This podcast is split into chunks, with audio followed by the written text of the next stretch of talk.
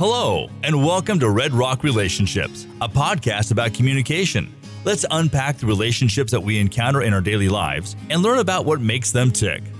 And now, your host for Red Rock Relationships, Dr. James B. Stein.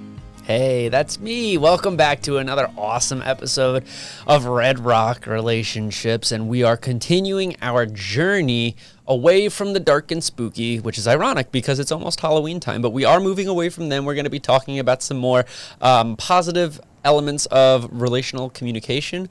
Uh, this week, we're going to talk a little bit about culture. Then we're going to move forward. We're going to talk about online dating, friends with benefits, and then we're going to talk about things like consent. So that is how we are finishing off our very first season, and it is my absolute pleasure to introduce our guest for the day, Dr. Tara Sunyatichaiporn. Thank you so much for being here, Tara. Yay! And that was perfect pronunciation. Um, thanks for having me. Happy to have you and happy to practice the pronunciation of your name 15 times in the mirror before we started today. Great job. thank you. Thank you. So, um, much like most of my guests, you are a product of Arizona State University. I'm hoping that we can open in the way that I always open by just hearing a little bit about who you are and what your background in the uh, in the research field is, and what interests you so much about what you do. So, if you don't mind. Awesome, thank you. So, my name is Dr. Tara, or my students call me Dr. Tara, and I am currently an assistant professor in human communication studies at Cal State Fullerton. Uh, I teach interpersonal communication, relational communication, and sexual communication. I am particularly interested in the intersection of relationships and culture because I think culture plays a big role in a person, how we express ourselves, uh, dating, and being in a relationship. So that's my particular interest in terms of researching and just reading more about this topic. Um, I'm originally from Thailand, so any interaction I have with people is an intercultural interaction. Mm-hmm. Yeah, that's very true. And, um, and, and not only are you originally from Thailand, right, but you have a lot of different cultural uh, influences uh, between where you were born and raised, and of course the culture of your parents, and then of course uh, uh, being in the states and living here. So no one better to talk about this experience, right? True. I also went to high school in Finland, so Scandinavia mm. was uh, also an entirely different culture. Yeah, well, that that gives you such an interesting and, and, vast amount of perspective on this particular issue. So I'm not surprised as to why uh, that's the area that you chose to study. Can I've always jokingly say uh, that I've dated everybody. well, that's good because that's kind of what we want to talk about today. But before we do that, we do need to kind of couch the discussion uh, in terms of understanding what culture is and what culture is not. So, do you think you can maybe walk us through a little bit about how we can define or understand culture, and especially understanding it in terms of uh, relationships? Yes, my pleasure. So defining culture is it's complex, but the simplest definition that I always use is that it's the characteristics of a group of people with a similar set of values, beliefs, behaviors, norms, and language. So it's safe to say culture is not the same as race. Um, so, for example, uh, if you're uh, white or Caucasian. You can be white American with lots and lots of generations in the US, and you can be a white German. Um, they're both Caucasians, but very different culturally. So, intercultural dating is uh, dating between um, partners that are from different culture, not necessarily just different race. However, we also have a term inter, uh, interracial dating, um, which m- means that uh, the two partners are from different race. So we can say intercultural in a broader sense because I think it's more inclusive. Intercultural dating includes a lot of people, uh, whereas interracial dating is just based on race. Okay, so all right, so I'm going to just a couple of rap- rapid fire questions here. Just give me a yes or a no. Is it possible right. to be in an interracial relationship that is not an intercultural relationship? No. Interesting. Is it possible to be in an intercultural relationship that is not an interracial relationship? Yes. Oh, so there's the big distinction there, right? So, in so what I'm hearing is that in order to be um, in an interracial relationship, by definition, you're you're meshing cultures, right? Yes. Okay, all right. So race Yeah. and culture are in fact different. Um, Yes. I think a lot of people use the word race, ethnicity, and culture interchangeably. Can we talk just for a brief moment about why that might not be the best thing to do? Yeah, um, because you know, I can hear the exhaustion in your voice as you have to explain this all the time. That's okay. Uh, I love talking about it. Uh, I will. I always say culture is the most inclusive way to talk about it because, you know, if you say, well, um, you're Thai, you're dating a, a Chinese man, that shouldn't be difficult. You're both Asian. yes, Oh, we yeah. do share the same race. We're both Asians, but it is highly complex because our cultural backgrounds are very different. Thai culture and Chinese culture are very different. Um, so I always tell my students to use the word culture and intercultural dating and intercultural communication rather than race. Uh, race is typically defined by physical characteristics, ancestors, and like regions. So, like I said, an example, I'm Thai, and if I'm dating a Chinese person, that we're both we're the same race, but we're different culture. Right. Right. And then ethnicity, of course, uh, is uh, even further complicates that, right? Because ethnicity has a little bit more to do with like where you're from, whereas race can be a little bit more performative. You can downplay or uh, prop up elements of your racial identity, but you cannot necessarily change your ethnicity. Uh, so I think so. And when we when we get into relationships, these elements are present. Like a lot of people like to say things like, "Oh well, I don't see color," or like, you know, "Well, cultural differences don't matter that much to me. Like love is love," and, and like whatever that is. But I think we need to go off on a little tangent here and talk about why it's so important to acknowledge that race, culture, and ethnicity are real factors that contribute to a relationship. So can we do that? Yes, 100%. Um, fun fact interracial dating in the United States actually rose a lot. In the 60s, it was only 3%, and recently it's 17%. So 17% of 300 something million people in the US is 50, about 50 million people that are experiencing this. So we're talking about exp- personal experience, daily life experience of 50 million people. Um, so to say, you know, oh, I don't see your culture, I don't see your color, um, I think is uh, it's a dishonor to like a, how complex a person is and what they bring to the table when you're dating them. Um, I think it's highly important to actually acknowledge where they're coming from, their heritage, uh, perhaps their expectations and norms due to their culture. So 100%, uh, it plays a huge role in dating, and we should never say we don't see color. There's no problems with cultures. Um, there'll always be some conflict and differences. And I'm so glad you brought up those statistics because I know exactly where they came from because I found them in my, you know, pre-podcast research myself. That's Pew Research from 2015. Those numbers are amazing. 17% up from three, uh, a, a dramatic increase, and that's just of newlyweds. That doesn't even include people who are dating. So the number is likely much, much, much higher in terms of people who are in these relationships.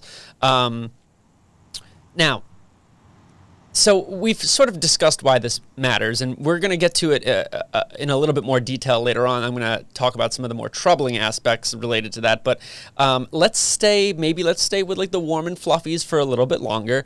Let's talk about dating. Right, we've established that culture, ethnicity, race, these elements are important. They help make up our identity and they contribute to who we are as we approach a relationship. And as we get into these relationships and we develop them, we try to maintain them, and then unfortunately, we dissolve many of them. What role can we see culture playing in that process? Uh, culture plays a major role in anyone's life in various aspects of life, but particularly in dating, it uh, it can be from selecting a date, uh, what you find attractive, to dating expectations, to commitment norms, to perception mm-hmm. of marriage. So, huge role in a person's dating life when you're engaging in intercultural dating. And when it comes to intercultural dating, some daters find people that are culturally different very attractive. So, in a way, culture can even facilitate attraction. Um, so, yeah, it plays a huge role. And if you've seen uh, a show on Netflix, it's on Indian like matchmaking. Yes, that is such a good show. I love that. Is that that's what it's called, right? Like the matchmaker? Yeah, I think Indian Matchmaker. Indian Matchmaker. Okay. Yeah. Yeah. Yes, so that is a fantastic think, show. Uh, like you know, if people that say, "Oh, culture doesn't play a big role," would you be down to get married to someone and have your family meet them on a first date? Yeah. Probably right? not. That's not what we do here. That's not what we do in the States. That is not the norm at all. So I, am glad you right. settled on norms and expectations because it makes me think of EVT, uh, which is short for expectancies violation theory. Yes. And in short, the theory says that when we enter relationships, we have a series of expectations for those relationships. And then at some point, those expectations may or may not get violated. When they do get violated, we have to make an appraisal. Okay, is this a good violation or a bad violation? And when it's a bad violation, our communicative patterns change. And as such, negative outcomes are a little bit more likely. So consider, you know, some of these surprise cultural elements that appear that might go against the American norms that we're used to, that could result in some potentially harmful outcomes to a relationship. Yeah. Yeah, 100%. Um, for example, you know, in many of the East Asian cultures, like Chinese culture, Japanese culture, when you go on a date, typically like a first date, um, if it's heterosexual couples, men are expected to pay for uh, lunch or dinner or whatever you're doing. However, in Europe, it's uh, uncommon. That's why people say go Dutch. Go Dutch means you split the bill. Mm-hmm. And um, obviously, Dutch is European. And so, as you can see, even the smallest thing like that is different. Yeah. Yeah, and those little micro violations, uh, they can add up, as we know from the research on conflict. Sometimes it's a lot of little things that build up that can be potentially uh, potentially damaging. So um, that's you know that's a little bit of the good, a little bit of the bad, and this all comes back to the idea of, uh, of, of making you know minor sacrifices. Like when we date someone, regardless of the cultural variables at play, we do have to make a series of sacrifices on behalf of the relationship and on behalf of our partner. Uh, so my next question is how, if at all, do those sacrifices change when we're dating somebody of a different culture?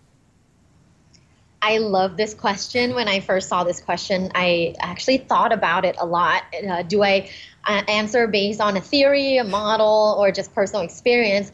I actually thought of this model that is highly applicable to um, intercultural dating when it comes to considering like what do we sacrifice. Mm. And in intercultural communication, there's this concept called acculturation model. Um, and it typically applies to international being in the US and whether or not they uh, pick up like the US cultures and customs and whatnot, but it can be applied to intercultural relationships. So, in acculturation model, when it comes to accepting a new culture, uh, you either assimilate, integrate, separate, or marginalize. Um, I'm going to talk about the top three the assimilate, integrate, and separate. So, to assimilate, one person in the couple mostly just give up their culture and fully assimilate to uh, the, the other person's culture. So, in a way, you sacrifice a lot. Uh, a clear example of this is when you see uh, completely people completely converting to Judaism, for example, yeah. Uh, celebrating Jewish holidays, partaking in Jewish traditions. Uh, actually, a Pew study in 2015 showed that one in six Jews were converted. So, technically, a lot of um, people choose to assimilate and basically go all in with the other culture and sacrifice their own heritage. Um, the second, the second uh, strategy is to integrate which means you remain bicultural as much as possible.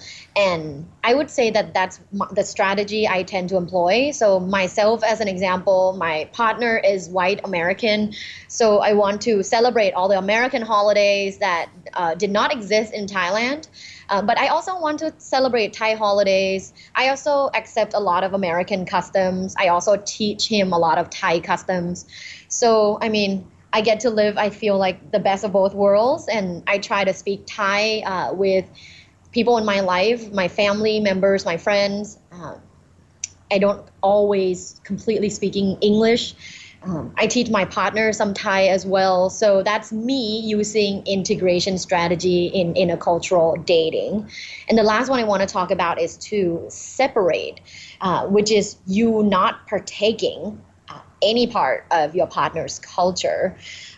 I don't think this is a great idea uh, for modern dating. Um, this is kind of like James, the person that you said, you know, I don't see color. Mm-hmm. Um, this mm-hmm. is probably the same person. yeah, this is the person who celebrates Christmas and then lets the kids go uh, with, with, their yeah. partner to celebrate Hanukkah with their family, right? Right. Okay. Or, well, like to separate means you don't take part of, of any of the partner's culture. Mm-hmm. So if I, you know, invite my partner, for example, to a temple, they might be like, oh, no, I don't do that. Right. Um, Right. So they remain intact with just their own culture and they don't try to even partially integrate or assimilate. Um, I feel like a, a, complete expression of separation strategy is a mild expression of ethnocentrism and whatnot. And you can and you can share your different opinion if you do think differently. Uh, I think it's like dating an ethnocentric person because they're like, you know, oh, I don't, well, I don't like any part of your cultures or customs or uh, norms. So I'm just going to remain myself and never take part of uh, anything that you're doing. I think it's not very romantic or sexy. Yeah, and, and for those listening at home, remember on the very first episode, we talked about ethnocentrism, which is like the systematic preference that we have for our own culture, and by extension, the belief that other cultures are not as good or not as worthy as our own. So we do want to avoid those behaviors. Um, I'm really glad that you brought up religion because, uh, you know, out here in Utah, religion and the culture surrounding specifically the LDS community is a huge factor in dating. And we're going to actually talk about it next week um, with our guest, Dr. Generous. We're going to talk about a dating app called Mutual, which is specifically for people in the LDS community. And then we're going to talk about some very interesting developments in the online dating scene. But sticking on religion, one of the really interesting pieces of information that I brought up uh, is uh, a U.S. religious landscape survey from a few years ago found that one third of married couples do not share the same faith. That actually surprised me. I thought the number would be much lower. And the reason that I thought that is because people often do not think of their religion as being a part of their culture. They think of it as being a part of their individual identity in many cases. But we have to understand that, as you defined for us, a you know, a culture is merely a, sh- a, a set of shared values, beliefs, and, and communicative practices and rituals. And what is religion, if not all of those things, all in one? So, do you feel that dating in between religions is I want to word this carefully. Is it something that is viable in a relationship where one or both partners might be a little bit more on the orthodox end or a little bit more strict in their practice? How do we get how do we reach out to our partner in that situation? Uh, that's a great, great point. And of course, you know, every religion is a culture. And, you know, for some people, that's their whole life. That dictates for a lot of aspects of their life, including dating and marriage. So LDS is its own culture, um, Judaism is its own culture. So definitely a culture and um, uh, plays a big role in our lives. Um, in relational communication, we have a term called interfaith relationship. And so when I talk about interfaith relationship, it's people of different religion being together, right? They're a couple and two people uh, subscribe to different religion, or maybe one is spiritual and the other is not. Um, so in interfaith relationship, there's a lot of research that talks about conflict, um, but there's always a good solution to it, which is, you know, practicing active listening and empathy. Um, when it comes to what's important to the other person, you can't dictate, you know, who you're dating and how important their religion is to them. Uh, so for some, it might be extremely important. I must fast on this day and I must do this, even though it's your birthday. We're not gonna go out and eat until you know a certain time. For mm-hmm. example, uh, can you you know actively listen and empathize with that? Uh, is that okay that we you know celebrate your birthday another day, for example? So definitely, uh, uh perspective taking and empathy comes in um, to play. Yeah, this is making me hungry. Me too. yeah. So, okay. Uh, really, the last thing that I wanted to talk about today uh, is a little bit more on the negative side. Uh, if you take a look at some of the FBI data out there, the most recent data that they have is from 2018. And what we find is that, um, unfortunately, uh, 2018 was the highest rate of hate crimes in the last uh, 16 years, which is not great. Um, of those data, what we find is that almost 60%, so 59.6%, of all hate crimes conducted in the United States of America were related to race, ethnicity, or heritage, and that another 19% were against religion. So combined, we're talking about almost 80% of hate crimes being enacted upon people based on cultural identities that they share. Now, from a dating perspective, this may mean that if you find yourself in an interracial, an interfaith, or an intercultural relationship, you are exposing yourself to some pretty nasty threats from the outside world. So I'm wondering if you can just spend these last couple of minutes talking about some of the unique challenges or hurdles that these intercultural, interracial, interfaith couples experience and maybe how they can leap over those hurdles. Yeah, of course you know, when I was thinking about those hurdles, um, the first thing I thought about was there was a time my partner and I went to a sushi restaurant, and as we walked in, it was uh, predominantly one race, and I remember everybody looked at us, and uh, I felt very uncomfortable. We decided to eat there anyways, um, but I actually would have chosen to just leave. because I wasn't com- comfortable with people just watching. Mm. So definitely uh, these hurdles these you know um, looks or these other nasty things do exist and i think that's even more important to talk about it now rather than you know shoving it to the side uh, one of the things that people in intercultural relationships experience is conflict in values and beliefs with their network so maybe yeah. you are dating someone intercultural, but then your family members and your friends are like, well, that's weird. Um, you know, why why would you want to date so and so culture? Uh, they're weird or you know other judgmental terms uh, there's also a lot of misunderstandings based on norms uh, people misunderstand like oh uh, there's um there's a term called what is it called the minority um, model minority, right? For for mm. Asians. Oh so yes, yes, yes, yes, misunderstanding yes. or a stereotype like, oh, you know, men like to uh, date or marry Asian women because they're model minority or mm-hmm. they're submissive. So there's also under misunderstandings of things like that, uh, and then of course, you know. When you're bringing your intercultural partner to your network, uh, you may experience even, I mean, language barrier, for example right? Uh, other uh, communicative norms, uh, barriers.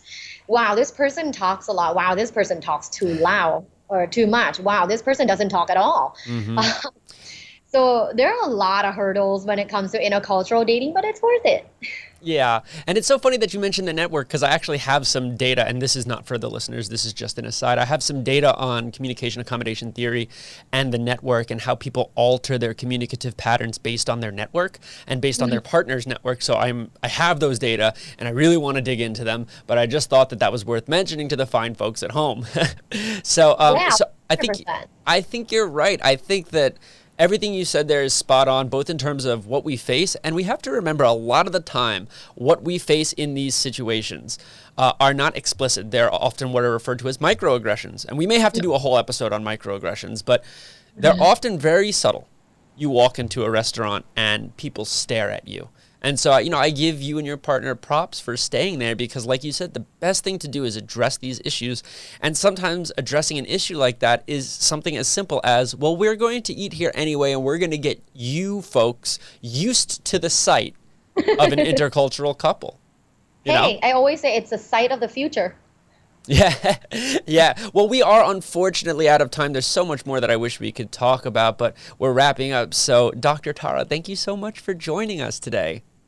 Thank you for having me. This has been so much fun. Yeah, tell your friends that it's not so bad to come on this show. Uh, we will be back next week with Dr. Mark Generous. We're going to talk about dating in the online space.